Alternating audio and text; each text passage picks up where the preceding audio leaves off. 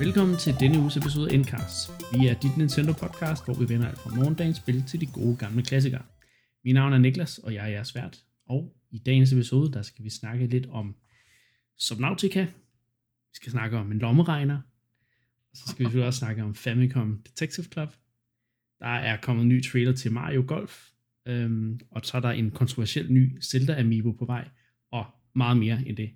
Men jeg skal selvfølgelig ikke snakke øh, helt alene. Øh, Jeg har selvfølgelig også mine medværter med mig i dag. Hej, Anne og Mark. Hej Niklas. Er I klar til endnu en omgang Selvfølgelig. indkast? Selvfølgelig. Super. Jamen, jeg synes egentlig bare, at vi skal springe ud og snakke om, hvad vi har spillet, Mark. Og jeg nævner den her lommeregner jo, fordi at den, det var meningen, vi skulle snakke om den sidste her, men det nåede vi ikke helt. Hvad, øh, Ja, det, hvad er det for et spændende produkt? det, ja, det må du nok sige. Altså, den, det, jeg blev jo lidt, øh, kan man sige, jeg fik jo lidt til opgave, synes jeg, man kan sige, i seneste episode, at, øh, at anmelde den her, øh, den, den her lommeregner, der er udgivet på, øh, på Nintendo Switch. Den kom i sidste uge. Og øh, altså, sådan en opgave kan jeg jo ikke bare få stillet, uden at så øh, gå ind i den med, med, med fuld drøn på, så at sige. Så, øh, så ja, jeg, øh, jeg, jeg købte øh, lommeregner-appen til, øh, til Nintendo Switch til den nette sum af 67,5 krone. altså en dyr... Nej, det er det faktisk ikke engang. Det er egentlig en okay pris for en lommeregner, tænker jeg. Ja, altså det kan man jo, det er jo klart, hvis du, hvis du sammenholder det med nogle af de her Texas Instruments, altså sådan fysiske lommeregnere, der kan alt muligt blæret, så, så er det jo ret billigt, må man sige, men altså taget i betragtning af, at den jo sådan, tror Digital jeg, app. man kan sige, ja, den kan ikke så meget andet end, hvad, øh, nu sammenlignede jeg lige med, min, øh, med, med den lommeregner, der følger med på min telefon. Øh, så kan man selvfølgelig snakke om, at telefonen har jo ikke været gratis, men jeg kunne så også have hentet en app på min telefon, Ja. øh, der havde, øh, øh, altså, der, der kunne det samme, Så en dyr, som i hvert fald ikke koster 67,5 en dyr fornøjelse. men altså, hvad får man? Man Ja. får en lommeregner, men det, der er et flot ikon til sit Switch-dashboard. Der er ikke nogen øh, titel på appen som sådan på ikonet, så der er bare et billede af en lommeregner. Nå. Sjov detalje, jeg bemærkede, når man har lommeregneren kørende, så optræder den faktisk ikke i din playlog, Okay. hvilket er første gang, jeg har set det med et, et, et, Ja. en Switch-app eller spil, eller hvad man skal kalde det. Øhm, det, det. Og andre kan simpelthen ikke se, at du er i gang med at lommeregne, så at sige. Ah, så du, det er ligesom du kan ikke den, øh, vise, hvor mange timer du har brugt på at Nej. lommeregne. Nå. Nej, det kan man ikke, og måske er der en mening med det, jeg ved det ikke rigtigt. Øh, Der er Mm. sikkert for og imod argumenter, men jeg kan Ja. ikke blive klog på det. Men det var i hvert fald noget af det første, jeg bemærkede. Nå, men altså ellers er det jo et, et rimelig, kan man sige, klassisk lommeregner interface, hvis man har siddet med en lommeregner fysisk eller digital. Øh, især hvis man, du ved, hvis man skal sammenligne med sin app på telefonen, der kan man typisk vælge imellem, om lommeregneren ligesom skal være i scientific mode, altså Mm. videnskabelig mode, hvor at man får nogle lidt mere avancerede funktioner, typisk noget med noget kvadratrod, noget potens, noget cosinus, sinus beregning og sådan nogle ting. Mm. Øhm, det har den ligesom som standard. Den har kun et layout, hvor man ligesom kan se det hele på en gang. Det er meget fedt. Okay. Sådan i afdæmpede farver, mørke farver, øh, sorte knapper, øh, så er der lidt orange også. Øh, men men det, det fungerer egentlig meget fint. Man kan se, hvad der står på knapperne. Øh, nu, ja, nu gjorde jeg så måske det, der er lidt mærkeligt, men jeg sad egentlig og, og, og, og, spillede lommeregner på mit fjernsyn. Så det var så med en, øh, en Pro-controller tilsluttet. Nå, Og øh, Ja. ja. der styrer man jo så ligesom øh, markøren rundt med, øh, med, med, med controlleren. Og der irriterede det mig faktisk ret meget, at det fungerer jo egentlig fint på nær, det er lidt træt at styre en controller Mm. mm. rundt med en, en, eller en markør rundt med en analog pind. Men når man så ligesom skulle klikke på knapperne, der opdagede jeg, at det var ikke altid, at den registrerede, hvad jeg gjorde. what? Og det er simpelthen fordi, at du kan sige, hitboxen på knappen står ikke mål med det visuelle udseende på knappen. Så hvis du trykker i kanten af en knap, så registrerer appen det ikke. Det synes jeg var pænt irriterende. Okay, hold da op. Ja. Så, øh, så, så, så nej, det, det, det, det fungerer ikke særlig godt i, øh, i, i, i tv-mode med en controller tilsluttet. Den skal selvfølgelig på håndholdt, og så med touchskærm kan man sidde og trykke, hvad mm. det nu engang er, man skal regne. Det Så har den som så, ja, så har den som så mange andre lommeregner, har den jo sådan en hukommelsesfunktion, altså hvor du kan gemme øh, de forskellige udregninger, du har lavet, og så kan du så ligesom hente, hente bestemte resultater tilbage til en senere udregning osv. Mm. Og der, der må jeg sige, der var også noget, noget, noget, noget et problem her med, med user experience designet, som det jo så fint hedder, i og med, at det er så fint nok, den kan gemme, jeg tror det var 15 resultater. Det er fair nok, det, det var sjældent, jeg var tilbage og øh, mere end 15 resultater.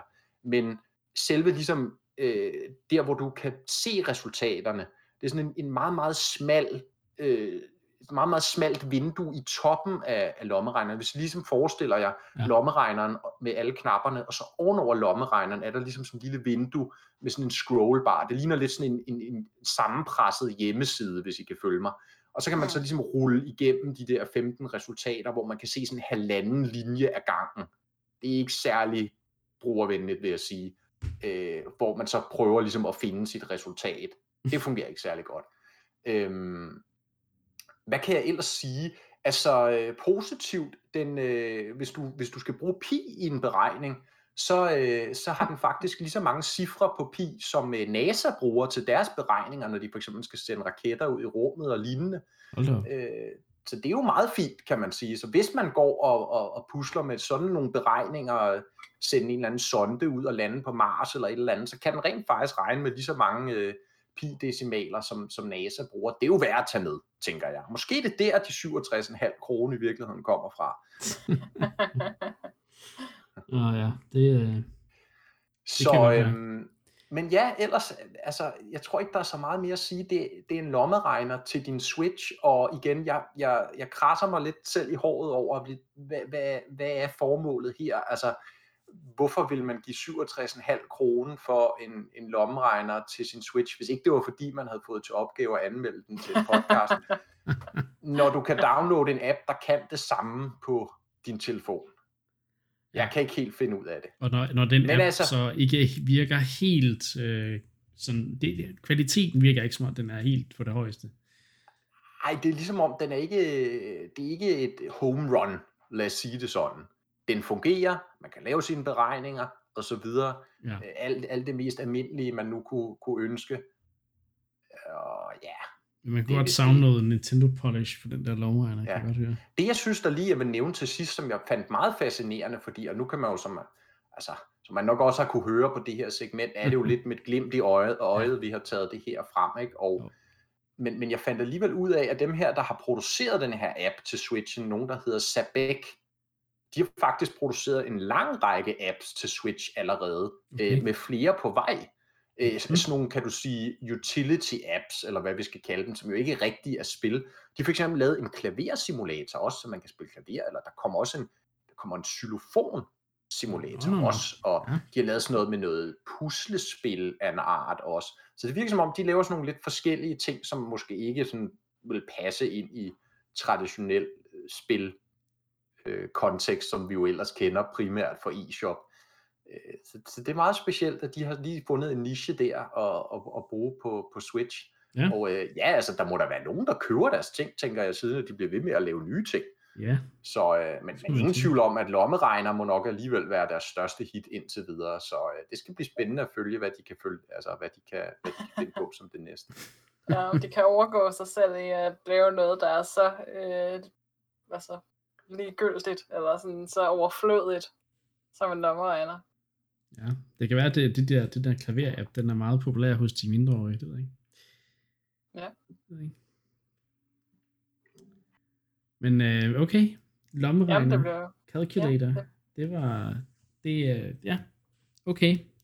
Det, det, jeg tror måske bare, jeg holder mig til min telefons lommeregner så ja, jeg ved ikke, det må I vurdere, om det er sådan, alt det jeg fik sagt her, om det er så enten med overall at være en anbefaling, eller en, kan man sige, noget du skal holde dig fra. Men det kan det, lytterne måske det, så også vurdere. Det tror jeg, vil, jeg vil lade lytterne vurdere øh, selv. Øhm, det var i hvert fald en anmeldelse værd. Det er altså stærkt arbejde. Anmeldelsen øh, sætter jeg i hvert fald meget, meget stor pris på. Så kommer jeg til at personligt til at komme til at, til at købe Calculator. Jeg tror, der er et, et hemmeligt spil gemt i, imellem knapperne. det, det lykkedes i hvert fald ikke mig at finde det, hvis der rent faktisk var et hvis gemt du ikke, spil Hvis du ikke kan, så er jeg ikke sikker på, at jeg kan. Nej. Ja. men det bliver spændende at følge med mm. i uh, dine fremtidige beregninger og så videre. Ja. De 15, du, nu- du nu kan gå tilbage og kigge på. Um, jeg har fået spillet et, et, et, et vaskeægte videospil uh, her i ugens løb, og det er, jo, det er jo faktisk længe siden, jeg har spillet noget på Switch, som jeg har, jeg har snakket om, så, så det, det er sådan set lidt banebrydende. Nå. sidste år, der blev det annonceret, at Subnautica øh, spillene, de vil komme til Switch. Øhm, Subnautica og Subnautica Below, jo, Below Zero, tror jeg det hedder. Mhm. Ja. Øhm, og øh, der fik jeg så til, man kan sige, sat til opgave, eller det, det blev spurgt, om ikke jeg havde lyst til at streame Subnautica øh, til Switch, når det kom. Så jeg tænkte, jo, jo, det vil jeg da gerne. Så jeg lader være med at kigge på det til PC eller noget. Jeg, jeg venter til det kommer på Switch, og så kan jeg få en frisk oplevelse. Øh, jeg har så, kan man sige, til fordel for Endcast, så har jeg lige taget lidt hul på det, øh, inden det skal streames. Øhm, så jeg har brugt måske 4-5 timer i Subnautica her i de sidste par dage. Øhm, og jeg må egentlig bare sige, det er da egentlig øh, vildt, at jeg ikke har spillet det noget før, fordi det der, Mm. altså, jeg har hørt godt om det, men, men, men altså, det er jo, det er jo virkelig vanedannende at spille det spil. Altså, Mm. hele, altså, jeg kan godt lide de her spil, hvor man, man skal overleve, og man skal bygge sine egne ting, og man, det hele bliver mere og mere avanceret.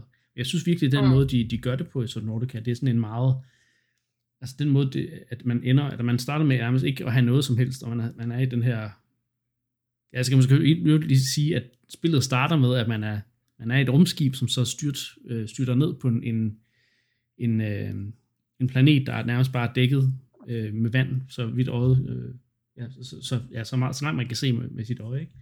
Øhm, Mm.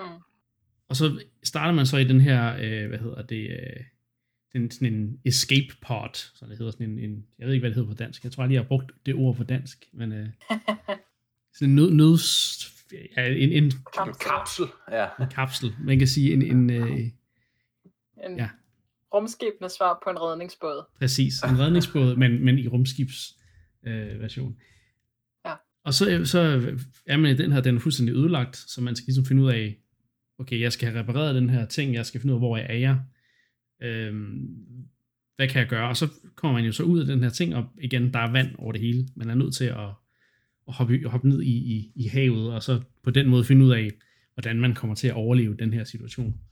Og som jeg så var ved at sige før, så synes jeg, det, det er et af de sådan survival øh, spil, jeg har spillet, hvor, hvor jeg føler, at der er sådan den mest naturlige sådan udvikling i at opgradere sin, sit udstyr og finde de rigtige dele og sådan nogle ting. Der er noget der er lidt sværere, synes jeg, end for eksempel sådan noget som Minecraft. Du får ikke lige så meget hjælp til det, men alligevel, det der med, at du, du, du bruger tid på selv at finde ud af, hvordan du, du får lavet ting og op, altså op, helt sådan oplever noget nyt og udforsker, øh, og kommer længere og længere væk fra den her kapsul, som øh, er den redningsbåd, vi skal kalde den.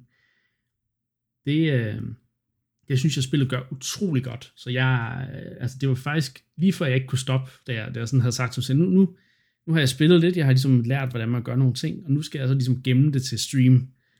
Men så spillede jeg så lige to-tre timer ud over det, jeg egentlig havde sat mig for at spille. Ikke? Fordi ja. Det er virkelig vanedannende, øh, det spil, synes jeg. Ja, det, jeg er meget enig. Jeg har spillet det selv Ja. øh, på PC dog øh, for et år siden eller sådan noget. Og var super fascineret øh, netop af sådan, hvor godt de sådan har implementeret det her progression system, ikke? Altså med, at man Ja. ja. sådan lærer nye ting. Men også altså, noget af det, som det jo gør anderledes fra andre af de her survival-spil, er jo, det er jo ikke en sådan, øh, eller så vidt jeg ved, så er det ikke øh, sådan randomly generated verden, vel? Det er jo sådan, det er jo sådan. Det virker ikke sådan. Det, den virker meget hånd, altså håndlavet, så at sige. Ja, præcis. Ikke? Og det, det synes jeg virkelig sådan, at spillet, det, altså det, det er en god ting for spillet, fordi at man kan godt mærke, at områderne sådan er skabt til sådan langsomt at blive mere og mere sådan skræmmende, jo længere væk man ligesom kommer mm. fra det her øh, sted, man starter. Ikke? Man starter jo sådan et rigtig hyggeligt sted, Og man lige hopper ned i vandet, der er ikke så dybt, ja, der er koraller og nogle søde sådan, små fisk, som egentlig ikke rigtig gør en noget, og, og så det der med sådan, jo længere væk man tager fra den her escape pod, øh, jo dybere bliver havet, ikke? og sådan den der sådan, idé om, sådan, at det bare er et bundløst hav, øh, er sådan virkelig, virkelig skræmmende. Øh, Ja.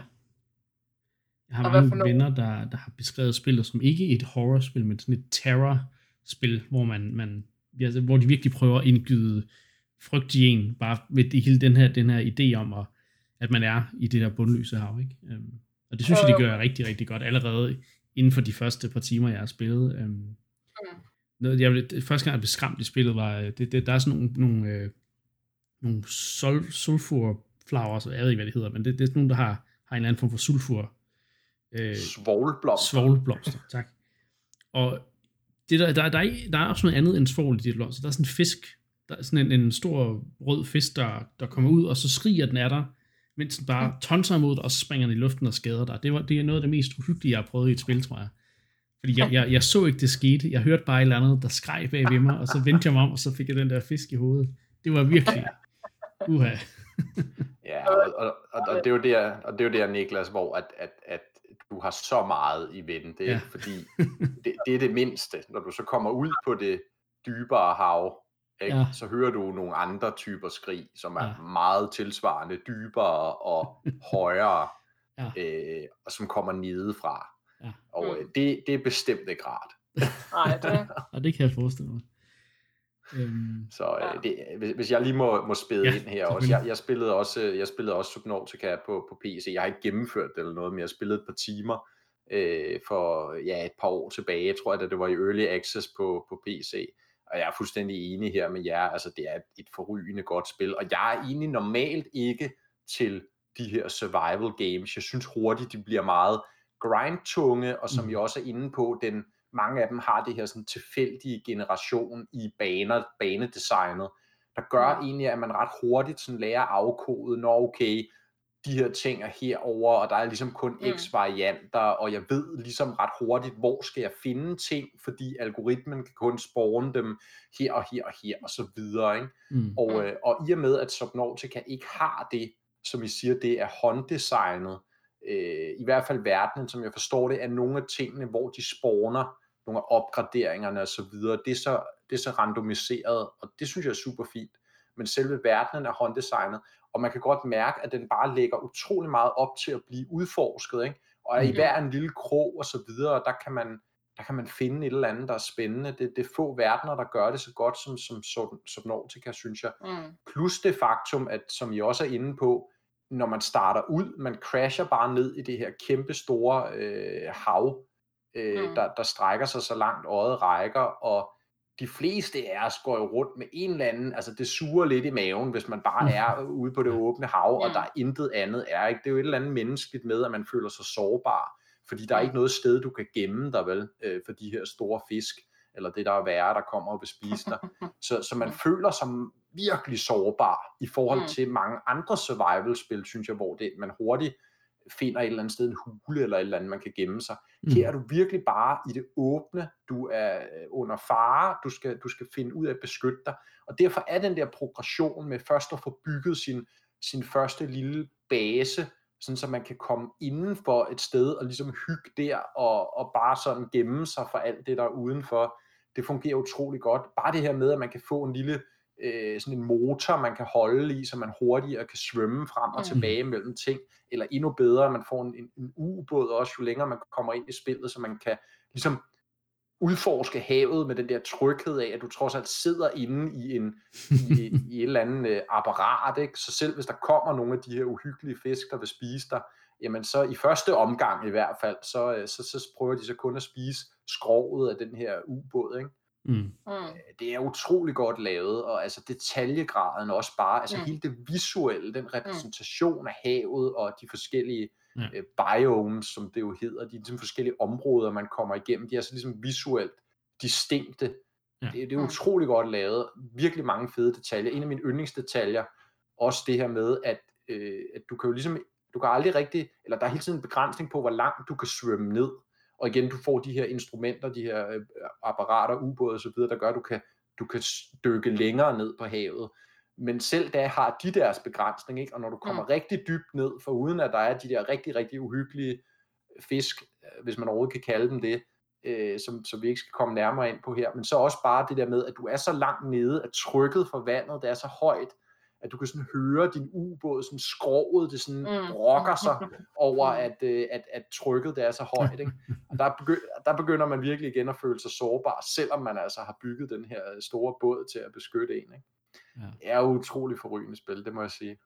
Og ja. nu, nu vi snakker om, at, at, altså sådan, at det er flot spil også, sådan, så kan jeg jo komme lidt ind på performance på Switch.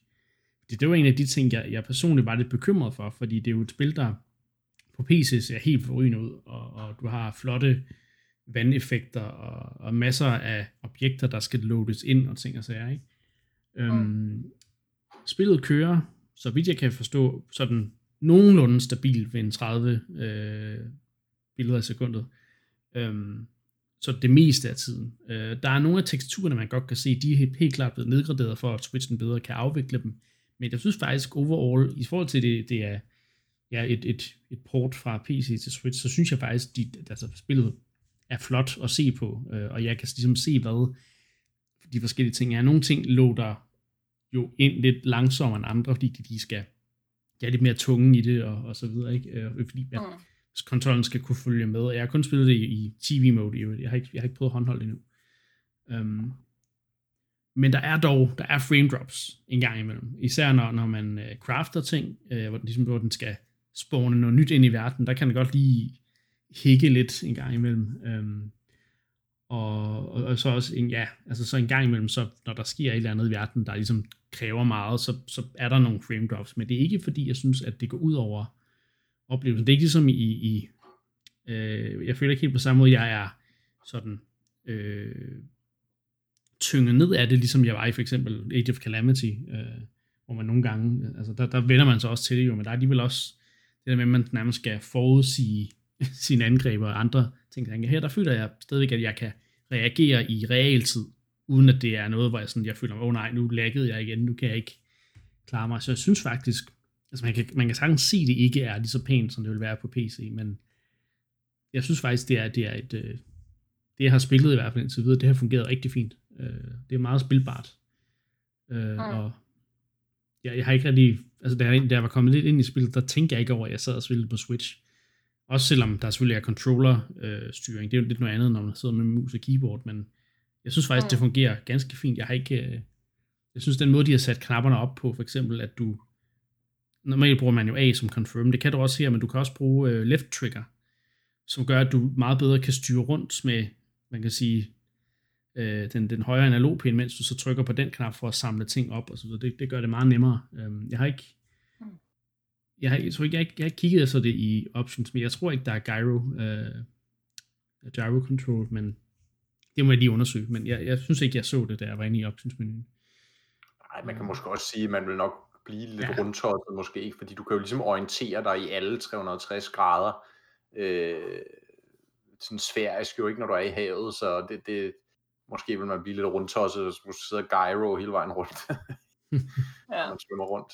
Men, øh, men det lyder positivt, Niklas, og det er egentlig også det, jeg har læst og hørt om, om den her port. Jeg har ikke selv set den med egne øjne, men at det skulle være en, en ret fin port, øh, og igen jo et ambitiøst, stort spil. Mm. Kæmpe verden, ikke? Øh, der er ingen loading-skærme eller noget, når man ligesom først er inde i det her univers.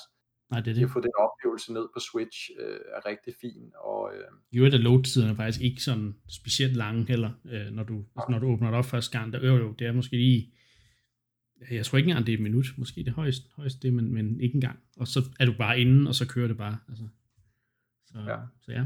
Og så er det jo fedt at se, at de har udgivet både øh, Subnautica, ikke, som jo er et par år gammelt nu, men så også denne her, øh, ja, hvad skal vi kalde den? Det er jo sådan en form for standalone udvidelsespakke, den her Below Zero, ja. hvor man er i et nyt hav, øh, sådan længere mod nord, ja. hvis, hvis det giver mening, sådan en eller anden isplanet eller noget, hvor der er mere hvor der er isbjerge og, og, og sne og så videre, og man kommer mm. også oven, oven, oven jords på et tidspunkt øh, og, og, og går rundt og så videre, så at den ligesom er ude samtidig, fordi den er jo også lige lanceret på de andre platforme. Den har været i early access på PC i noget tid, men, ja. men er først lige kommet nu her i version 1.0 på, mm. på PlayStation og PC også. Så det er jo fedt, kan man sige, at Switch-versionen ligesom er ude samtidig med og, og, og good to go. Ja.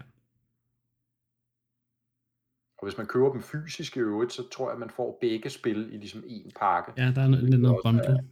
Ja, hvilket er også ret cool. Ja. Så helt klart, De har jo samme pris, øh, 225 kroner, øh, 225 kroner på, per, per spil på eShoppen. Øhm, Ja. Og altså, jeg kan bare sige, at, at det er helt klart, øh, det er helt klart pengene værd, øh, da det jeg har spillet til videre. Jeg, jeg er ikke engang, altså, jeg har ikke engang, øh, jeg har ikke dykket særlig dybt ned i spillet endnu, kan man sige. Uh-huh. ja, det vil jeg også sige. Altså uden at have spillet Switchport, men bare ud fra hvad du siger, så er det altså, absolut must buy, hvis man bare er på en eller anden måde til de her survival-spil. Um, Mm. Eller fascineret af havet også. Altså det er virkelig, altså det er virkelig fed base building også, når man kommer lidt længere ind i spillet, ikke? Altså, og virkelig gode opgraderinger og interessant historie også. Så. Så jeg, det er i hvert fald en, anbef- en anbefaling herfra, og jeg glæder mig bare, altså jeg kan næsten ikke vente til, at jeg skal i gang, gå i gang med at streame det, fordi nu har jeg næsten lyst til bare at, at spille videre jo med det. Jeg skal ikke ødelægge oplevelsen for seerne jo. så jeg må vente lidt. Jeg må være lidt tålmodig. Øhm. Så ja, det var så Nordska. Øhm, Mark, øh, vi skal også lige snakke lidt om et andet øh, spil, der er kommet ud for nylig. Det er jo øh, de her øh, visual novel remasters, øh, eller remakes kan du nærmest kalde dem. Det er Famicom Detective Club spillene.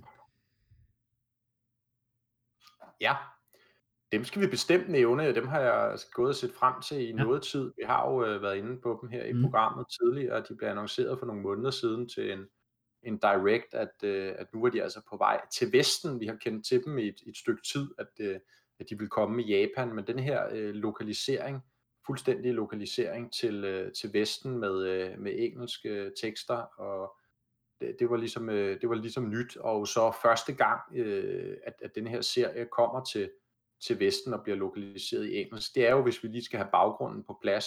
Det er jo de her gamle øh, hvad hedder det Famicom Disk System spil. Ja. Øh, to visuelle noveller der blev udgivet i, i 88 og, øh, og 89 henholdsvis.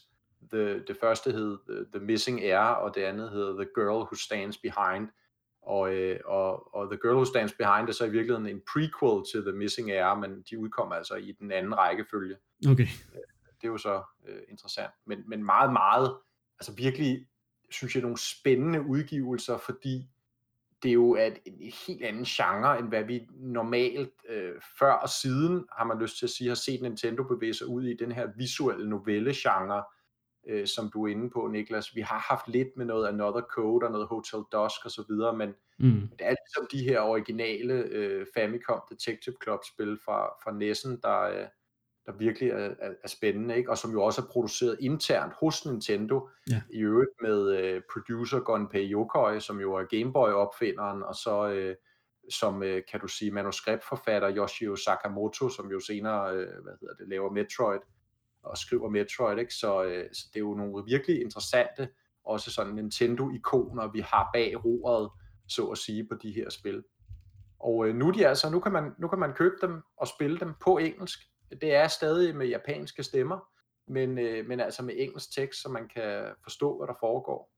Og øh, jeg har spillet et godt stykke ind i The Missing Air, øh, og lige sådan hurtigt startet øh, The Girl Who Stands Behind op. Og øh, jeg må sige, jeg er ret imponeret.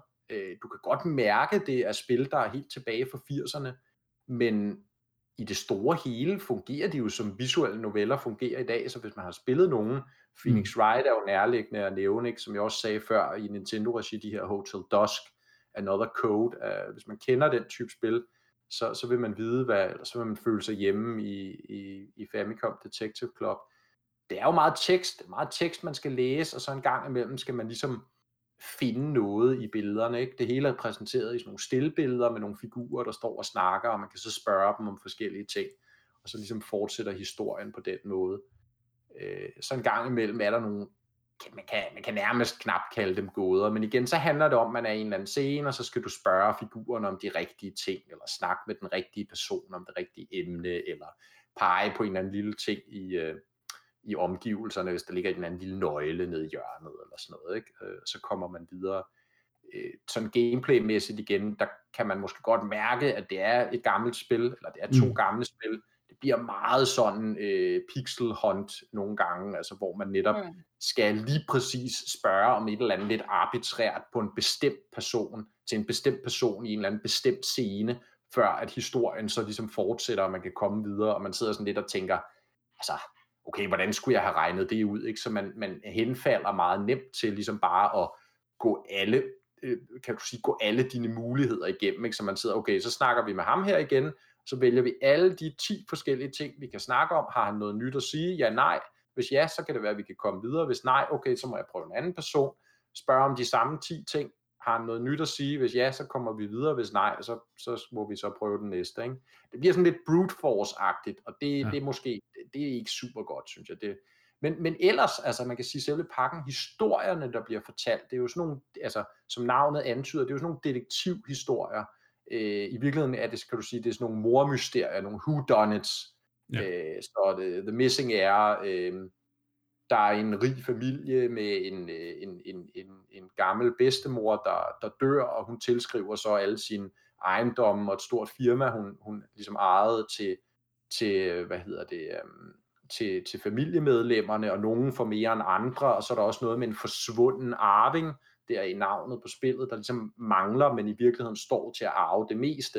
Det er jo lidt mystisk, og så, man, så spiller man selv denne her øh, dreng, har jeg lyst til at sige, fordi jeg tror kun i spillet kun han er 17 år, det fandt jeg lidt morsomt. Men den her dreng, der arbejder for sådan et detektivbureau, som ligesom bliver hyret af den her familie til at finde ud af, hvad der er sket, og hvem der er retmæssig arving, og så kommer der de her mor ind i billedet også, der komplicerer tingene lige pludselig. Øh, og så skal man så ligesom, ja, komme til bunds i mysteriet. Ja. Godt for de her remakes, virkelig, virkelig flotte opgraderinger, synes jeg, jeg var faktisk imponeret over, taget i betragtning af, hvordan vi nogle gange ser Nintendo håndtere de her remasters. Kan jeg få lov til at gentage din, din sidste sætning, du faldt lidt ud? Okay, øh, jeg vil sige, jeg er virkelig imponeret over de her øh, remakes, Mm. Øh, fordi normalt, når vi ser på, hvad Nintendo gør, øh, med, med nogle remakes i hvert fald, så kunne det godt lade, lade lidt at forlange. Men her er de altså virkelig gået all in. De har selvfølgelig gentegnet alle scenerne. Det er klart, at man kommer fra NES-grafik, men her er de fuldstændig opdateret så i moderne Fuld HD, øh, detaljerede tegninger, manga selvfølgelig, mm. øh, super flotte. Øh, musikken soundtracket har fået en overhaling. Det er stadig de gamle ligesom chiptune melodier, man kan fornemme bag sceneriet, men de er ligesom moderniseret og ja. øh, orkestreret og så videre. Du kan faktisk skifte til det originale soundtrack, hvis du vil det, øh, hvilket jeg synes er ret fedt. Der mangler næsten bare, at man kan gøre det tilsvarende med grafikken, ikke? ja. at man også ligesom kan tage hver scene og skifte tilbage til den originale Famicom-grafik. Det har været ret sejt. Det ser vi jo nogle gange med de her remakes. Mm af gamle spil, at det sker. Det er så ikke sket her, men altså all in all, super flotte remakes, som sagt fuldt voice-acted, kun på japansk bevares, men det passer jo godt ind i universet. Jeg vil ikke spille dem på engelsk alligevel. Japanske stemmer, engelsk tekst, øh, fuld voice acting, hvilket jo igen er meget sjældent, vi ser det fra, mm. fra et Nintendo-produceret spil. Øh, I øvrigt udviklet de her re, øh, remakes af et firma, der hedder Mages, som er dygtige til at lave visual novels, har lavet de her blandt andet Steins Gate, hvis man kender dem. Så, ja. øh, så det er virkelig kompetente folk, de har haft på opgaven til at opdatere de her gamle klassikere, og det synes jeg virkelig er lykkedes rigtig, rigtig godt. Som sagt, spillene de er for 80'erne, der er nogle ting, der er lidt træge, men historierne på bunden er gode, er fine, øh, spændende, og øh, hvis man er til de her visuelle noveller, man skal, kunne, man skal kunne lide at læse noget tekst, man skal kunne lide, at tingene går lidt langsomt, men kan man det, øh, eller er man bare, kan man sige, interesseret i det her ligesom interessante stykke Nintendo-historie, som jeg jo synes, man med rette kan kalde de her to spil, så synes jeg bestemt, man skal overveje at hoppe på. Man kan jo starte med at købe det ene, og, øh, fordi de, de sælges ligesom separat øh, digitalt på e-shoppen. Man kan starte med at købe det ene, se om det er noget for en, og så kan man jo hoppe på det andet. Om man så skal spille The Missing Air, eller The Girl Who Stands Behind først, det kan jeg ligesom forstå på nettet er, er, er lidt sådan op til diskussion. Jeg har valgt ligesom den rækkefølge, de udkom i originalt, fordi der kan også være noget interessant i at gå tilbage og spille en prequel, efter man har spillet øh, det, der så er efterfølgeren, ja. øh, fordi den udkom først. Men, øh, men jeg hører andre argumentere for, at det måske i virkeligheden giver bedre mening at gøre det omvendt. Og der er også ligesom nogle ting, nogle valg, der ligesom carrier over mellem de to spil. Den spørger dig faktisk, har du et save game fra det andet spil? Hvis man så har det, så er der nogle ting, den ligesom kan overføre. Mm. Øhm, hvilket jo også er meget sjovt. Ja. Så super vellykket remakes af de her Famicom Detective Club. Jeg skal klart spille Missing Air til enden. Jeg håber også, jeg skal spille The Girl Who Stands Behind hele vejen igennem. Øh, det er i hvert fald planen. Ja. Fedt. Det er jo gode nyheder til dem, der godt kan lide uh, visual novels i hvert fald. Uh, og igen, hvis man har lyst til at, at, døbe tæerne i den genre, så er det jo en oplagt mulighed, når de er blevet opdateret. Så det lyder, det lyder rigtig positivt, vil jeg sige. Men... Ja, jeg er helt fristet. Ja. det kan være, vi, øh, det kan være, du falder i ligesom med The Longing. ja. Altså nu skal det jo selvfølgelig sige en lille disclaimer jo ikke. Altså, mm. jeg er jo ikke på den måde en meget gavet rotte i visual novel øh, genren. Altså så mange spil har jeg heller ikke spillet i dem. Jeg har trods alt spillet nogen. Mm. Øh, og, og, altså igen, det er nogle gamle spil, men jeg synes bestemt, de kan være med. Altså, fordi så meget er der jo så heller ikke sket med den genre, vel? Altså, det er jo ligesom, ultimativt kommer det an på, hvor, hvor spændende er historierne, der ligesom er fundamentet for det hele. Og jeg synes, de, det er nogle fine whodunits, øh, de to spil her. Ja. Jamen med det så, øh, så synes jeg, vi lukker snakken om Famicom Detective Club, spillene der. Øh, så nu skal vi videre til, øh, ja, til, til, de, til de nyheder, der, der er sket i løbet af ugen. Og øh, vi starter i øh, Mario Golf. Og jeg kan ikke huske, er det Super Rush, det hedder? Ja, den gør. Jo, det mener jeg. Det nye, der kommer her i næste måned. det, er, jeg, jeg blev lige i tvivl lige pludselig. Jeg, fordi for mig der er det bare det nye Mario Golf til Switch. Um, ja. Og der er kommet en ny trailer, som der øh, viser lidt mere i dybden omkring, hvad, hvad, hvad kan vi forvente af gameplayet, hvad er det for nogle karakterer, man kan spille som. Og øh, jeg må bare sige, at jo mere jeg ser på det her spil, jo mere hype bliver jeg. Ja, det synes jeg er godt sagt. Altså, det virker virkelig som et kompetent sportsspil med virkelig mm. store forbedringer også. Altså, også bare når vi sammenligner det med sådan noget som Mario Tennis Aces til Switch, ikke, som jo altså var godt bevares, men alligevel altså, var jo ikke den største sådan revolution i Mario Tennis. Der virker det her til virkelig at have nogle sjove nye features, mm. og, og være sådan super polished på alle mulige måder, ikke? som vi jo helst gerne vil have det, når det er fra Nintendo. Ja, altså selv, selv bare, altså hovedspillet, så at sige, det at spille golf på hver bane, det ser virkelig, virkelig fedt ud. Altså selvfølgelig har du de forskellige køller, du kan bruge, og du har Mm. Det er forskellige typer af skud og så videre, men så er der jo også hele det her lag med, det er et Mario. Det, det foregår i, i Mushroom Kingdom, så det vil sige, at der er alle de her environmental øh, elementer, altså, i, altså elementer, der er i, i selve banedesignet, så der ligesom kan, øhm, hvad kan man sige, have en, en indvirkning på, hvordan dine skud de bliver øh, enten forpurret eller, eller forbedret. Øhm, og det er jo øh, det er altid sjovt at have de der ekstra Mario-ting med. Ikke? Det er det, der gør Mario Kart og øh, Mario Tennis med ekstra abilities og ting og sager. Det er jo det, der gør, at det er, det er fedt. Øhm, og gør, bliver, får det der Mario-twist, om man vil. Ikke? Jo, Så. præcis. Det, det er jo lidt sjovt der, fordi der har jeg faktisk lidt til at bryde ind her, Niklas, og sige, ja. jeg, jeg er faktisk lidt uenig her, fordi for mig har, når jeg husker tilbage på de Mario Golf-spil, der har været, øh, og også ligesom hvor meget tid jeg så har brugt på de der forskellige game modes, der har været, der typisk er jeg faktisk graviteret hen imod, kan du sige, ligesom standard golf, altså ja, det, der sådan mest minder om almindelig golf, okay, men ja. du har jo ret i, at, at det er jo også en, kan du sige, simplificeret form, altså det er ikke lige så avanceret som at spille Tiger Woods PGA Golf 2001. Nej, det er det. Altså, så det er sådan en eller anden form for arcade-version ja. af golf, men for mig rammer den bare utrolig spot on i det der øh, mellemstykke mellem et mere realistisk golfspil og sådan et, et turbo-arcade, ja. fjol og ballade øh, golfspil, ikke? som jeg synes nogle af de der minigames hurtigt kan blive. Øh, jo, jo, og som helt klart. Også, når jeg ser traileren for det nye, masser af sjov og ballade, og det er, det er sikkert super fedt, men jeg kunne forestille mig igen, at der, hvor jeg kommer til at bruge den største del af min spiltid, det er faktisk på den Mm. almindelige golfdel, fordi jeg simpelthen bare synes, den er sådan en herlig kombination mellem, du Ja. kan sige, realistisk golf, og så sådan noget mere bare fis og ballade golf, ikke? Altså det, det tror jeg også helt klart er, altså det er også egentlig det der, min pointe er lidt, at det er jo fedt, at, altså fordi jeg, jeg tror for mig, der, det der har virkelig har tiltalt mig ved de første par trailers, det er det her speed golf. Men, men ja, det er jo bare fedt for mig at se, at jeg egentlig også synes, at selve hovedspillet ser utroligt dybt og underholdende ud. Så jeg glæder mig faktisk til, at, at bare at spendere masser af timer bare med det. Men så ud over det, er der jo alle de her, eller alle de her, der er der jo de her andre ting, som blandt andet øh, speed golf, øh, som er, virker lidt mere øh, Mario Kart-agtigt. Øh, hvis jeg sådan skal sætte, sætte ord på det. Øh, hvor der er power-ups, og der er måde, du kan øh, irritere dine øh, modspillere på og ting. Så ja, det er noget nok også i den almindelige mode, men, men her er det så som om, det er endnu mere hektisk.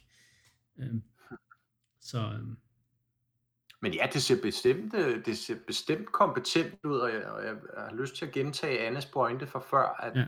det ser også en tand mere kompetent ud, end Mario Tennis var. Ja. Mm. Forstået på den måde, at, for jeg synes egentlig, Mario Tennis øh, til Switch var et, et ret fint spil, i, i hvert fald markant bedre end, end det forfærdelige spil, de udgav på, på Wii U. Øh, men, men, men jeg synes egentlig, golf her ser, ser endnu mere kompetent ud. Øh, det virker som om, at alle de her ekstra modes og så videre, at der er at der er tænkt noget mere over dem, og de ligesom er deres egen ting med, med noget reelt dybde i. Øh, Det er Mm. ikke bare noget ligegyldigt, man skal gå igennem. Jeg håber inderligt, at den her adventure mode, de jo også igen fremhæver i traileren, at den har noget reelt at byde på, og den ikke Mm. bare er ligesom, kan du sige, den adventure mode, der var i Mario Tennis, som var meget, meget overfladisk. Det var basically bare øh, et, et, et map med nogle punkter, du gik imellem, og så var det tenniskampe, og du steg noget level hver gang du klarede en kamp, men det var faktisk ret ligegyldigt for, hvad der skete. Altså RPG-elementet var ikke eksisterende. mm, Og der håber jeg virkelig, at golf er et step op, så vi rammer en eller anden ting tættere på selvfølgelig det, hvor det stammer fra, altså Mario Golf til Game Boy Color, ikke? men også sådan noget, som, som hvad hedder det, Golf Story jo gjorde. Selvfølgelig Mhm. bliver det ikke et Golf Story, det er rimelig åbenlyst, det skal det heller ikke være, men at det rammer en, noget mere dybde på, på RPG-elementet også, mm. fordi så kan det klart blive en, en game mode også, jeg kommer til at bruge meget tid på. Ud Og der spiller man jo som sin Mii i øvrigt, så, så det virker som om, der måske er noget stat building. Øhm, Ja, men det var der jo som sagt også i tennis-versionen, ikke? der spillede man vist Mm, også sin det Mii. rigtigt. Men, øh, men der var bare ingen dybde til det overhovedet. Mm, mm, nej, nej. Ja, Ja, vi- det vi bliver må spændende at det, det bliver bedre. Men altså, Ja, jeg tror også, det er, det, det er nok der, jeg også er mest sådan, sådan lidt, jeg vil ikke sige bekymret, men så måske sådan lidt uh, skeptisk i forhold til, hvor godt kan det blive med story mode, men hovedspillet og, og, og speed golf, det ser virkelig, virkelig sjovt ud. Um, og jeg glæder mig Mm. bare til at spille med, med alle endklopperne, og, og ja, der kan man Ja. sige, at der er, der er navnet N-klop, fordi man bruger en golfklop, jo bare helt perfekt. Men øhm, Ja, ja, det så, man så det, øh, men lad os snakke lidt om karaktererne. Hvad, hvad siger du, Mark? Jeg sagde, det kører for dig med de puns i Jeg dag. prøver, jeg prøver. der er, så vidt jeg kunne forstå, 16 spilbare karakterer i, øh, i det her nye Super, øh, Mario Golf Super Rush. Og øhm, jeg synes, det er, det er fedt at se, der er nogle af de lidt mere sådan øh, atypiske valg med den her gang. Øhm, jeg tror, at på grund af Mario Kart Tour, der er, hvad hedder hun, øh, øh, Pauline, eller hvad hun hedder, hun er jo kommet lidt tilbage i spotlightet efter Mario Odyssey kom ud, men øh, hun er altså Mm. også blevet en spilbar karakter, og der er nogle af øh, de typiske Bowser-kompaner, der, der nu også er blevet, øh, de har også ligesom fået en, en rolle at spille den her gang. Der er blandt andet ham her, jeg kan ikke huske, hvad de hedder, det er de her, der, der, der spiller amerikansk fodbold. Øhm, Charging Chucks. ja, tror jeg, han er også med i golf, og, og ja, det- ud fra traileren, der synes jeg at ikke, det ser ud som om, at, at, øh, at han helt ved, hvordan man spiller golf. Fordi han, øh, han har et special move, hvor han bare laver en, øh, en, en, en, takt, en amerikansk fodboldstakling, ser det ud til. Så det øh, bliver meget interessant at se, hvordan de her forskellige karakterer ligesom øh, jeg kommer til at se ud. Og så er der jo selvfølgelig, altså alle dem vi kender, der er Mario, Luigi og Wario og Waluigi, der er Bowser, der er Peach og der er, hvad hedder hun, øhm, øh, Daisy. Øhm, og jeg kan i hvert fald jo godt lide øh, Var- Varios kostyme. Han har sådan en cowboyhat på Ja, og sådan ja, noget. Han det er er altså bare, virkelig godt. Virkelig godt. det, Og der er virkelig Valuigi, altså, ja. kælet for detaljerne. Hvad siger du med Valuigi? Ja, han har jo fået Fedora på, ikke? som jo er den her sådan... Øh... Ja, det var en meme, må man sige, ikke? Sådan en internet joke omkring Valuigis karakter. Og det virker til, at de virkelig sådan har lyttet til den, eller hvad man skal sige. Helt sikkert. Det er... Altså, jeg må, jeg må spille det, jeg, jeg, jeg tillader mig her at spille det irriterede Mario Golf øh, fanboy kort og sige, hvor, hvor, hvor, er, hvor er de klassiske figurer fra øh, Mario Golf på Nintendo 64? Jeg tænker selvfølgelig på de her no-name figurer, som pludselig optrådte. Øh, der var en, der hed, jeg tror, der var en, der hed Dennis, og der var en, der hed Olivia, og så var der min favorit, en, der hed Sonny, S-O-N-N-Y, og når han lavede, jeg tror, det var en birdie eller bedre, så kom han med den fantastiske sætning, It's a sunny day. Det var meget sjovt for some reason. Ja. ja, Ah, det var godt. Det har jeg, det var har bare- aldrig... Øh, jeg har faktisk aldrig ejet et Mario Golf-spil. Det er tætteste, jeg er kommet på, det er Wii Sports-spillene. Så, så må, Ja. må ikke de her øh, karakterer er blevet erstattet med Mies, som det jo typisk er. Jo, Jo. må vi jo nok Så kan, jeg. så kan Så du du selv lave. Sony. Ja, præcis. Ja. Og så må jeg selv udbryde, når jeg laver en birdie. Ja. Det er han, øh, hans, hans catchphrase her. Ja. Det synes Ej, jeg, jeg du nævnte det mest af alt, fordi jeg synes, det var sjovt med, Ja. ja. med nogle af de der gamle sportsspil, der lige var en overgang der, hvor de hævde sådan nogle helt... Ja, så var der lige pludselig nogle sådan nogle no-name figurer. Det var jo egentlig bare sådan, det skulle ligne i gods øjne almindelige mennesker, ikke, der skulle Ja. spille golf sammen med Mario og Bowser og alle mulige andre weird creatures. Altså, meget spøjst. Ja. Men altså, det virker jo også til sådan, at, at selve sådan, altså, golfdelen, altså sådan core golfdelen, altså selv den er blevet opgraderet, ikke? Vi så en hel masse sådan, uh, quality of life forbedringer med sådan, nu viser den vi- vinden, eller sådan vinklen, du står på, hvordan kommer bolden til sådan at, at, at sådan curve, når man skyder til den, og så videre. Ja. Øh, og det virker super fedt. Helt sikkert. Det virker som et solidt spil, man både kan, kan hygge sig med selv, men også få det rigtig, rigtig sjovt med, når man spiller online. Øh, så der, der kommer jeg helt klart til at være nogle, nogle turneringer, øh, når, når spillet kommer i gang i næste måned. Det er den 25. Maj, øh, undskyld, juni, at spillet udkommer. Øh, så jeg glæder mig helt meget, og jeg, jeg har skrevet mine noter, er vi hyped, og det kan jeg vel næsten egentlig bare øh, konstatere, ja, ja det er vi. ja, det, er godt, det bliver et godt Nintendo-år i år. det øh, begynder i hvert fald at ligne noget. Øhm, Jeg har jo, jeg er jo ikke sprunget på Pokémon Snap-bølgen, så øh, jeg kan sige, jeg, Det er også for øh, galt. det første sådan first party, ud- udover 3D World selvfølgelig, men så det næste, jeg kommer til at købe, det er, det er Mario Golf Super Rush. Um, nu skal vi snakke om et andet spil, der udkommer øh, senere på året, et, øh, et, et remaster. Vi skal snakke om Skyward Sword HD, som øh, har fået en kontroversiel, eller som får en kontroversiel ny Zelda Amiibo. Ja. Og hvad, hvad, hvad handler det her om? Den tænker jeg, Anne, hun tager. Ja. Som stor. Øh, hun har allerede proklameret over for mig, åh, oh, den Amiibo, den, den må jeg bare have. ja, men det er jo en, den Amiibo, Anne? det er jo en uh, super, super flot Amiibo, der ligesom uh, portrætterer, eller hvad man skal kalde det, uh, Zelda. Uh, prinsesse Zelda, eller det er hun så faktisk ikke endnu, men uh, Zelda fra uh, Skyward Sword.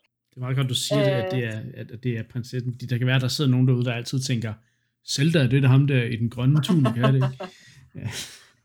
Så, så, så, så er det i hvert fald på tide, de lytter til det her podcast. Ja. Ej, Ja. fortsæt. Øh, og hun er, står så sammen med sin øh, blå Loftwing, den her super smukke øh, fugl, og den her race af fugle, som jo ligesom har en stor betydning i Skyward Sword, ikke? Øhm, Mm. En super flot og detaljeret amiibo. Øhm, men den har så fået en lidt kontroversiel funktion, må man sige. Øh, Mhm. Vi så det jo også lidt øh, faktisk med øh, der Bowser's Fury øh, Amiibo, ikke, som også havde den der... Øh, øh, ja, hvad var det, den kunne noget, den kunne noget med at sådan, få Bowser til at Ja, det forsvinde kunne, eller komme frem, eller hvad det var i det der ja, den, kunne, den kunne få Bowser til at spawne, ikke? Altså ligesom gå amok. Mm. Der er jo de her cycles i Bowser's Fury, hvor Bowser han hen- henholdsvis sover, og hvor han ligesom er amok. Mm, mm. Og den kunne så ligesom, det kører normalt efter en timer, men, men den her Amiibo kunne så gøre, at den, den ligesom med det samme triggerede af Bowser, han så gik amok, ikke? Jo, Mm. jo. Og, og i det her tilfælde, så har de så indlagt en funktion i den her Zelda og Loftwing Amiibo, som gør, at man kan rejse mellem øh, himlen og jorden, eller hvad man skal sige, i, øh, i Skyward Sword, som, som ellers var en funktion, der ligesom var låst fast til nogle bestemte statuer, også de samme statuer, man gemte spillet. Mm.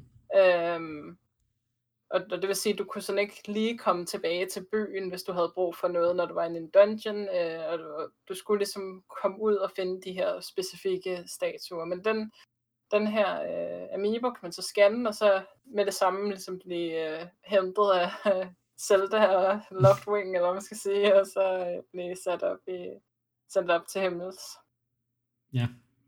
Øhm, Og det kan du så ikke i spillet, medmindre du har den her Amiibo. Ja, og det er jo så der, det kontroversielle er, øh, fordi hvad for nogle funktioner er det egentlig okay sådan at, at ligesom gemme væk bag den paywall, der, Mm. der ligesom er de her amiiboer, ikke? Fordi på den ene side vil man jo gerne have, at de ikke bare er til pynt, altså de har jo den her funktionalitet, som, som man ligesom forventer kan altså gøre noget, kan et eller andet. Mm. Øh, og på den anden side er det også bare, altså, ja, måske, hvor- hvordan finder man ud af præcis, hvad er den rigtige øh, Ja. Sådan funktion, den så skal have, og det er en unfair fordel og så videre, ikke? Altså det, Ja, det, det, det er sådan en, en, nærmest en fysisk DLC, du køber, som der Ja. giver dig en, en fordel, som du ikke kan få, mindre du køber den her ting. Og det er jo ikke fordi, det ødelægger spillet, at du kan det, men det er bare sådan et, hvor, hvorfor har de ikke lavet det til sådan en quality of life funktion så, i stedet for? Nej, nej, Ja. du, skal, du skal bruge penge på den her Amiibo, som jeg kan forstå også endda er dyrere end de almindelige Amiibos. Ja, ikke? Altså den, man kan jo sige, at den er jo lidt to karakterer i en, ikke? Så den, den er jo sat til sådan 10. Ja, oh. Men ja, ja, ja, ja. Den er jo dyrere end de almindelige. Den er selvfølgelig Der lidt flottere og lidt større og sådan noget, end de, end de normale er, ikke? Men altså stadigvæk. Jo, jo, jo. Mm. Der, det er, det er, altså, de, de ved godt, hvad de skal tage for deres varer, lad os sige det på den måde. Ja, det har de også Øh, ja. Men altså, jeg er jo all in på det her hype-tog. Altså, Du skal både have øh, Joy-Cons og. Amiibos. hele pakken. Så må Ja. man håbe, der kommer en Collector's Edition, hvor du kan købe det hele på en gang.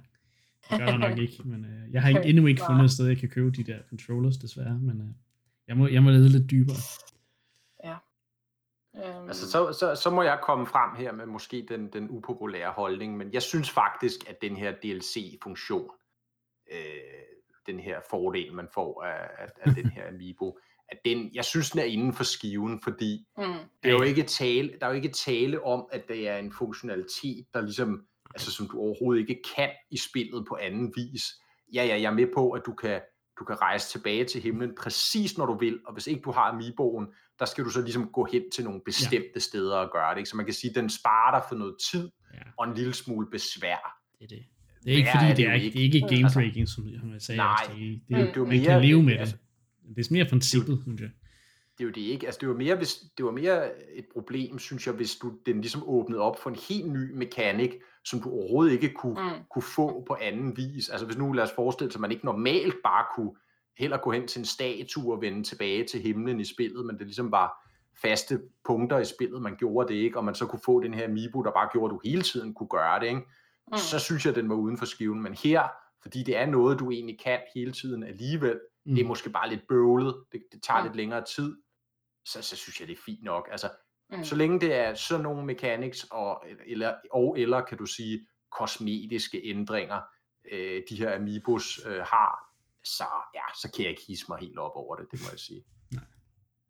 Nej, jeg, jeg synes også, at sådan, det er jo igen det der med, at man, altså alle dem, der så går ud og køber de her Amiiboer, forventer over at se en eller anden form for funktionalitet i dem, ikke? Jo. Hvor vi så i Breath of the Wild, var der jo nogle Amiiboer, der, der gjorde nogle helt vildt seje ting. For eksempel, hvis du havde Wolflink Amiiboen fra, øh, hvad hedder det, Twilight Princess Collector's Edition, eller hvad den hed, øhm, så kunne du spawne Wolflink inde i Breath of the Wild. Ikke? Det var da også en super fed funktion, som ikke var, altså den var jo ikke nødvendig, men, men altså, det var jo ikke noget, du kunne, hvis du ikke havde den Amiibo. Jeg mener jo, at den Amiibo havde en eller anden speciel funktion i Twilight Princess HD, der vist åbnede op for et eller andet ekstra, men jeg kan ikke helt huske det. Ja, jo, det åbnede det godt for, at du kunne lave den der, øh, der var den der sådan en, øh, ja. 100 levels øh, challenge i ørkenen, ikke? Så var det noget med, at du kunne spille den som ulven eller sådan noget, hvis du Ja, der var et eller andet ekstra, sådan, ja. ikke særlig stort content, men der var lige en lille ekstra ting.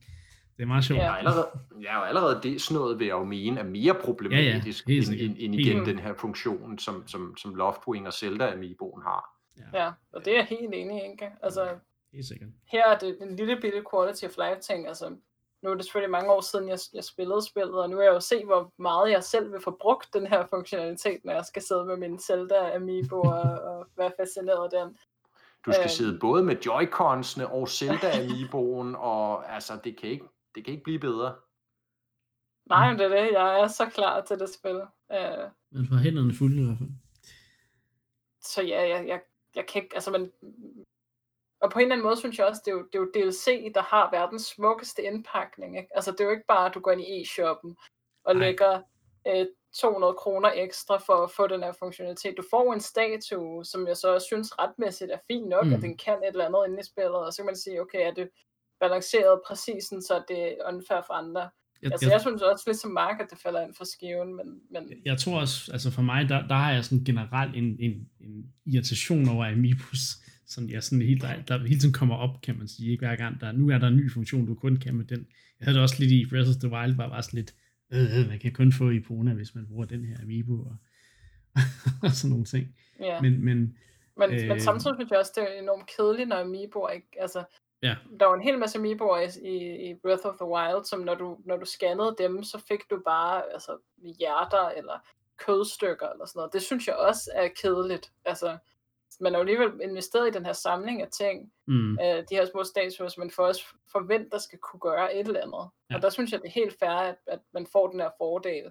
Og så det er en smuk indpakning samtidig, eller man skal sige. Det, det, det synes ja, ja. jeg bare er, det er også det, hvis man godt kan lide at samle på de her figurer, så er det jo bare endnu, altså så er det bare endnu federe, hvis så får du en bonus i oveni. Og, og det kan jeg også godt forstå. Jeg er bare ikke selv så meget til det der, mm-hmm. det der samle på de her amiibos. Jeg har to, tror jeg. Det er kun en af dem, jeg har købt. Så.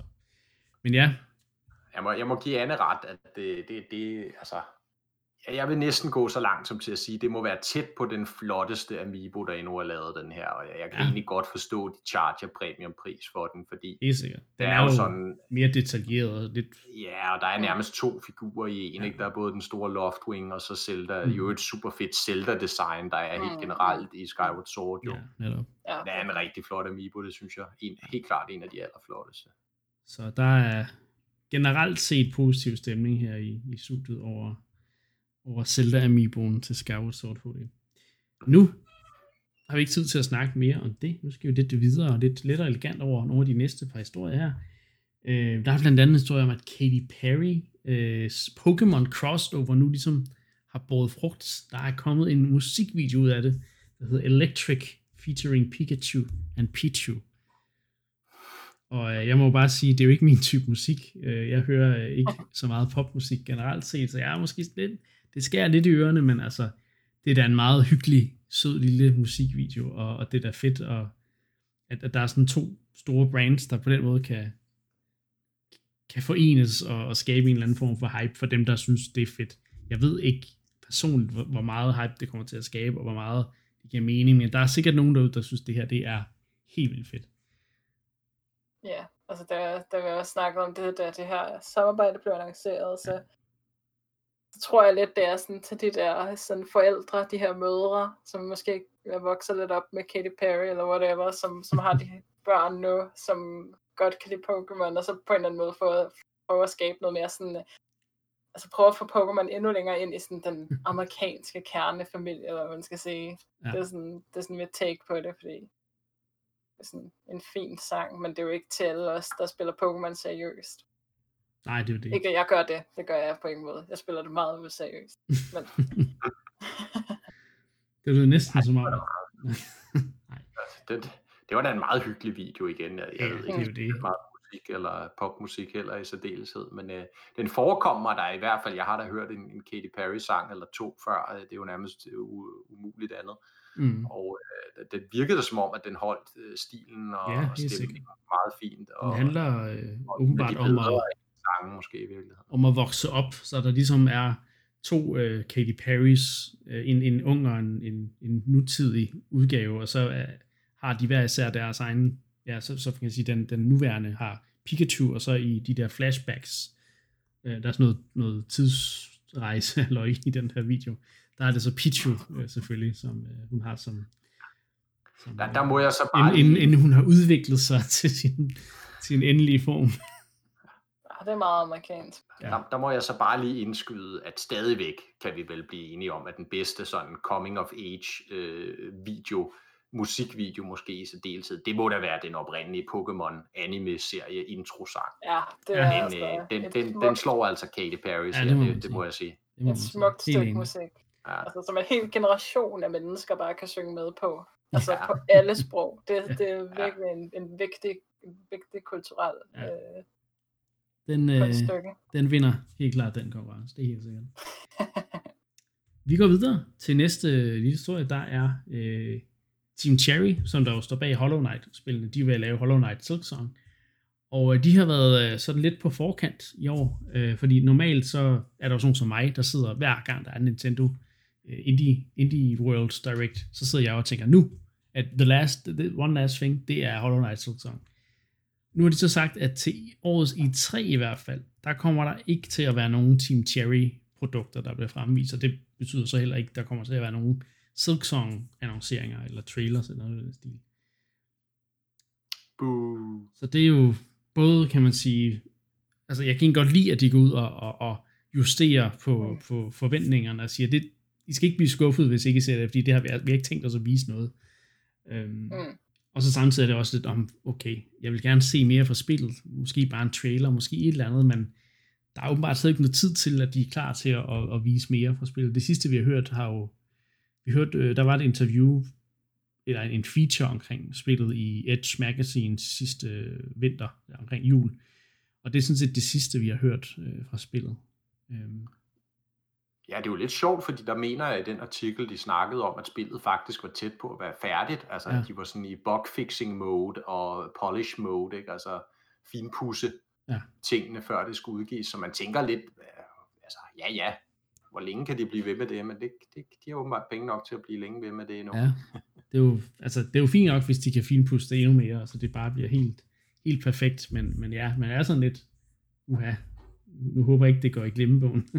Nej, det er det ikke. Altså, man vil nærmest begynde at blive lidt nervøs på nuværende tidspunkt. Hvor, hvor bliver det af? Og altså, hvor meget er der egentlig af spil? Og, ja. ja. Men øh, vi må tro på Team Cherry, at det stadig er undervejs. Ja. Og det er klart, det er jo, når det er klart. Det er også fint nok, at de i det hele taget melder noget ud. Så er det også på en, en, en indikation, at de godt ved, der er et, en stor forventning derude. Ikke? Um, jo. Så vi må vente med, med Hollow Knight Silk Song. Det sidste, vi lige øh, skal vende, inden vi skal over i retro-mode, øh, det er øh, en historie, du har fremhævet. The Story of Seasons, Pioneers of Olive Town, har solgt 200.000 kopier i USA, og det betyder, at det derved er det hurtigst sælgende Exceed, den hurtigst sælgende Exceed titel udgivet i USA. Og det er jo så dem, ja. Exceed, det er jo dem, der udgiver spillene øh, i USA. Ja, USA? Ja. Ja, fordi i Europa er det jo de her Marvelous, ja, øh, som udgiver. Men altså fedt at se. Jeg har jo, øh, jeg har jo snakket lidt om det, det her spil, øh, da det udkom mhm. primært, mm. og øh, var egentlig super glad for det. Øh, muligvis det bedste i serien i mange, mange, mange år. Øh, ja. Så jeg er glad for at se, at der er også andre, der sætter pris på det, og det har måske også på en eller anden måde fået et boost af hele den her bølge af sådan Animal Crossing og mange spil, der sådan mm. minder om det, Stardew Valley og så videre. Ja, øh, den, her, den her genre er virkelig på vej til at slå sig fast som en rigtig, rigtig vigtig genre for en masse mennesker. Mm. Øh, jeg glæder mig stadig til at skulle komme tilbage til spillet, når jeg lige bliver færdig med det der uddannelse og sådan noget. øhm, og der er jo DLC'er og så videre øh, undervejs, som, som jeg jo har købt og betalt på forhånd, fordi jeg simpelthen var så hyped over det her spil. øh, så, så det er spændende at se. Øh, jeg håber virkelig, at det har klaret sig godt, selvom det jo fik en hel masse kritik i starten, men, men de har jo også lyttet til det og allerede i gang med at fikse mange af de sådan, mindre problemer, jeg synes, der var ved spillet. Ja. Så Ja, det er jo, Jeg synes, det er bare, positiv øh, nyhed. Godt at se. Øhm, at der er interesse for den slags spil derude, og det betyder nok bare, at, at den genre kommer til at, at udvide sig endnu mere de næste år. Øhm, det bliver godt. men nu er det blevet tid til retrosegmentet, det sidste øh, punkt i dagens øh, program. Og øhm, vi skal snakke om en god gammel kending, en 64 øh, klassiker, Mario Kart 64 selvfølgelig. Det bliver ikke meget mere klassisk end det. Nej, det er Nej. måske... Nej, det er ikke det, det er måske det andet eller tredje spil, jeg spillede på, øh, på Nintendo 64 nogensinde. Øhm, virkelig et... Altså, det, jeg, jeg har aldrig spillet et Mario Kart før, så det var mit første Mario Kart. Og øhm, jeg må bare sige, det var en, det var en revolution for, for det her med, med couch co-op, øh, altså lokal øh, ja, multiplayer, og det, det, altså det, det spil holder bare øh, stadig i dag nærmest. Altså det, det har virkelig været, det, det, det tror jeg måske er de multiplayer-spil på 64'erne, jeg har spillet aller, allermest, fordi det bare er sjovt lige meget, hvor mange øh, runder du kører. Mm. øh, og øh, så ja, jeg, jeg, det, det, jeg har næsten, jeg har stort set, ja, jeg har kun gode minder omkring det spil. Også selvom man nogle gange taber til sine venner, ikke? Men ja, sådan er det jo. Eller altid taber til sine store brødre.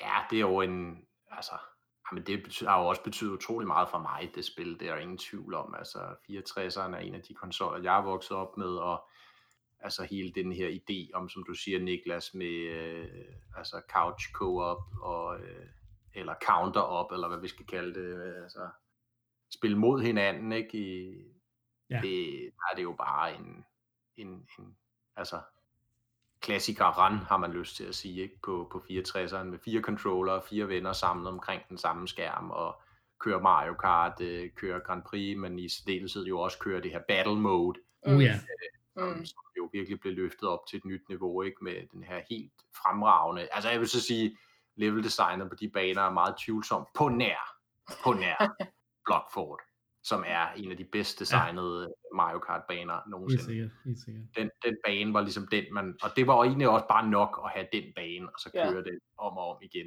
i, Ja. ja. i fire player. Øh, Jeg, jeg husker, der er en, hvor man kører op på noget, hvor der er sådan et hul i taget, man kan falde ned igennem. Øhm, jeg kan ikke helt huske, hvad fanden det var, men, men der kan jeg huske, at jeg og nogle, nogle kammerater, vi lavede vores egen game mode, hvor man skulle lægge en masse bomber, og så skulle man ligesom køre op, og så skulle man øh, køre i cirkel rundt omkring det der hul, og så skulle man prøve at nakke hinanden med, med, med bomber og ting og sager. Øh, eller de der, de der falske, hvad hedder det, øh, power-up øh, squares, og hvad det hedder. Øhm, og det var, igen, altså, det der med, at, at man, ja, det, dengang havde vi så meget kreativitet, at vi kunne bruge bare sådan noget som battle mode til at, at lave vores egne lille små game modes. Ikke? Det var altså ret, ret fedt. Men ja, Blockford var 100% den bedste øh, vane, og den er også den, vi har spillet mest, tror jeg. Altså jeg vil også sige, altså Mario Kart 64 som helhed, ikke? det er jo klart, det er jo det andet Mario Kart-spil, der blev udgivet efter Super Mario Kart på, på Super Nintendo. Og det er jo klart, et racerspil, det, det må man bare kende, det vinder utrolig meget ved at komme over i 3D-grafik.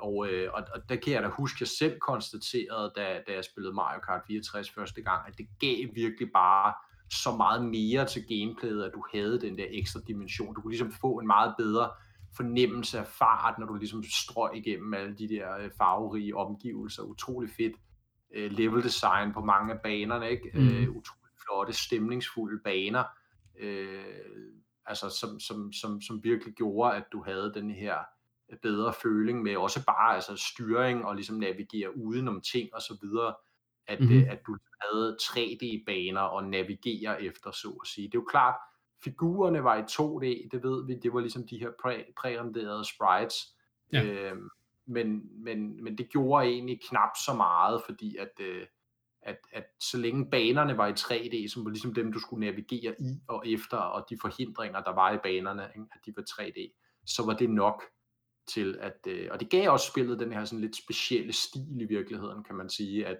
at figurerne var holdt i 2D, men, men resten af universet var ligesom 3D. Øh, det, det giver ligesom spillet sådan et, et særligt look, som, som stadigvæk synes ja. jeg er interessant i dag. Ikke? helt Klart gameplayet, gameplayet må jeg nok erkende, det er bare blevet forbedret i senere Mario Kart-spil. Øh, fysikken på, på bilerne, når du skrider ud i svingene og så videre, hele drift-mekanikken. Mm. Øh, også det her med, at du kan ligesom få mini-turbo ud af sving. Det var meget svært at, at, at, at få til at give mening i Super Mario 64. Der var en underlig føling på det. Klart, det har de forbedret meget mere i senere spil. Øh, så i dag kan man sige, det er jo mest for nostalgiens skyld, at jeg kunne finde på at hive Mario Kart 64 frem. Ja, helt klart. Selvom jeg elsker det, og selvom jeg elsker battle mode og så videre, de nye spil er bare, altså, ja. men, opgraderinger men, på stort set. Men det er jo, det er hele den der, altså det, man, kan virkelig, man kan virkelig sådan tråde det nuværende gameplay tilbage til, til den måde, det fungerer på. Synes jeg. Det er fedt at se den der udvikling, der er sket. Men man havde et ret solidt system, altså de bare har gjort, altså har bare har, ja, udviklet til perfektion øh, i, i, i, jeg ved ikke i Double Dash, men i, i øh, Mario Kart 8 Deluxe.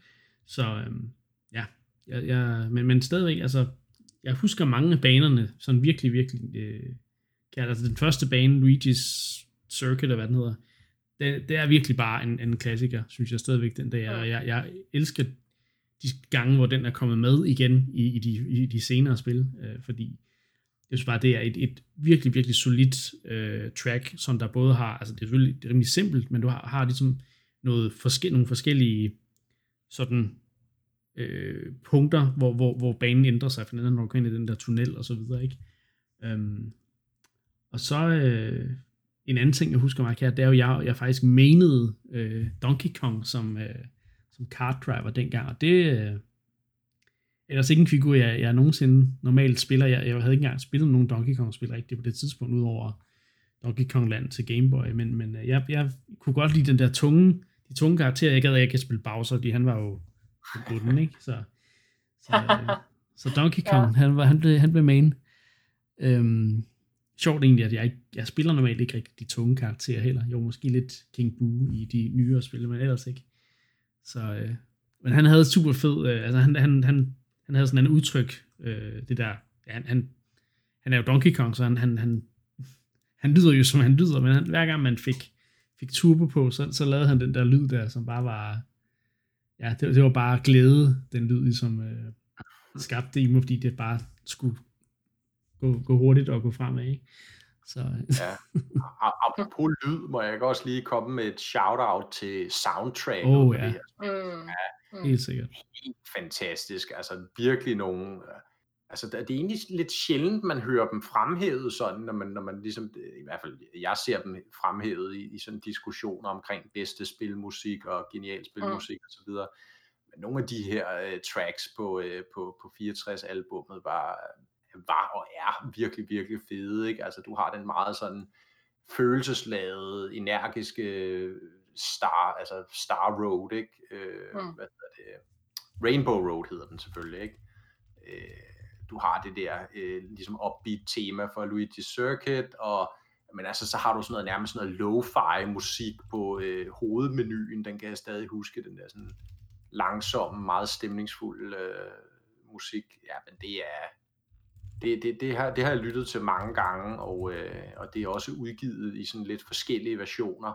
Øh, som, som er ret fede, hvor mm. de sådan, er blevet remixet af komponisten selv, uh, Kenta Nagata, som i øvrigt, det var hans første, hans første spil på Nintendo, hvor han lavede lyd til, så det er en meget stærk debut, må man sige, men, men der er virkelig nogle melodier der, som, som, som hænger ved, og som uh, er utrolig gode, synes jeg.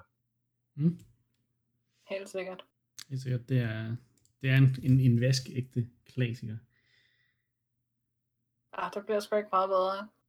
Men vel også der, hvor sådan Mario Kart virkelig sådan vandt sådan appel bredt, føler jeg. Altså det virkelig slog sådan igennem med, med, med Super Mario 64. Altså man kan sige, der er jo, i forhold til hvor mange der egentlig ejede en 64'er, kan man sige, men jeg tror, at hvis man ejede en 64'er, så tror jeg, at de fleste også ejede Mario Kart 64 øh, på den måde, kan man sige. Så, så jo, jeg, jeg, jeg tror, det, det, sådan, det generelle appel kom jo for, el, for alvor med, med DS-versionen. Ikke? Mm, men, øh, ja, selvfølgelig. Men, men jo helt klart, det, det sætter jo, det satte jo ligesom, hvad kan man sige, øh, stilen for, hvordan serien den, den kunne, kunne nå det her brede appel. Ikke? Så. Jo, jo, altså det er jo det, og der kan vi jo bare kigge på tallene, altså det er det næstbedst sælgende spil på Nintendo 64, ikke? så det er klart, at, ja. Det, det, det, det, det rundede, øh, hvad hedder det, øhm, det, det, det solgte 9,87 millioner, kan jeg se her, øh, kopier, ikke? så mm. det er jo utrolig stærkt på Nintendo 64, må man sige. Ja. Så det er jo klart, så jeg er ret i jeres antagelse her jo ikke, at, at det er ligesom der Mario Kart ligesom eksploderer og, og når ud til masserne, ikke? og igen, det bliver ligesom den her, det her ikoniske spil, også for ligesom hvad Nintendo 64 mm. øh, stod for, ikke med det her couch co-op, ikke? det er sådan en ligesom Golden Eye, og det var, det var et af de der spil, man bare skulle have, og man skulle bare prøve at sidde og spille det øh, wow. med fire spillere, med nogle venner på besøg, ikke? Og, og, og hygge sig gevaldigt med det. Jeg tror, vi spillede så. faktisk to player Grand Prix mere, men øh, det er fordi, vi, vi, vi havde så svært ved at klare dem selv, så vi skulle hjælpe hinanden med at klare de forskellige Grand Prix, ikke? Så, så det er til at starte med i hvert fald. Øh. Ja, helt klart. Det er et spil, der, der har givet rigtig mange gode couch co-op sessions. Så ja, øhm, Mario Kart 64. Det var, det var den snak. Øhm, og det var også det, vi havde for i dag. Øhm, husk nu, at du kan lytte til os på nclub.dk, hvor du både kan lytte til afsnittet på, øh, på siden, men du kan også hente det ned på din computer og lytte til det der. Udover det, så er vi også at finde på Spotify og iTunes. Og med det, så er der ikke andet at sige end tak, fordi du lyttede med, og så lyttes vi ved næste gang.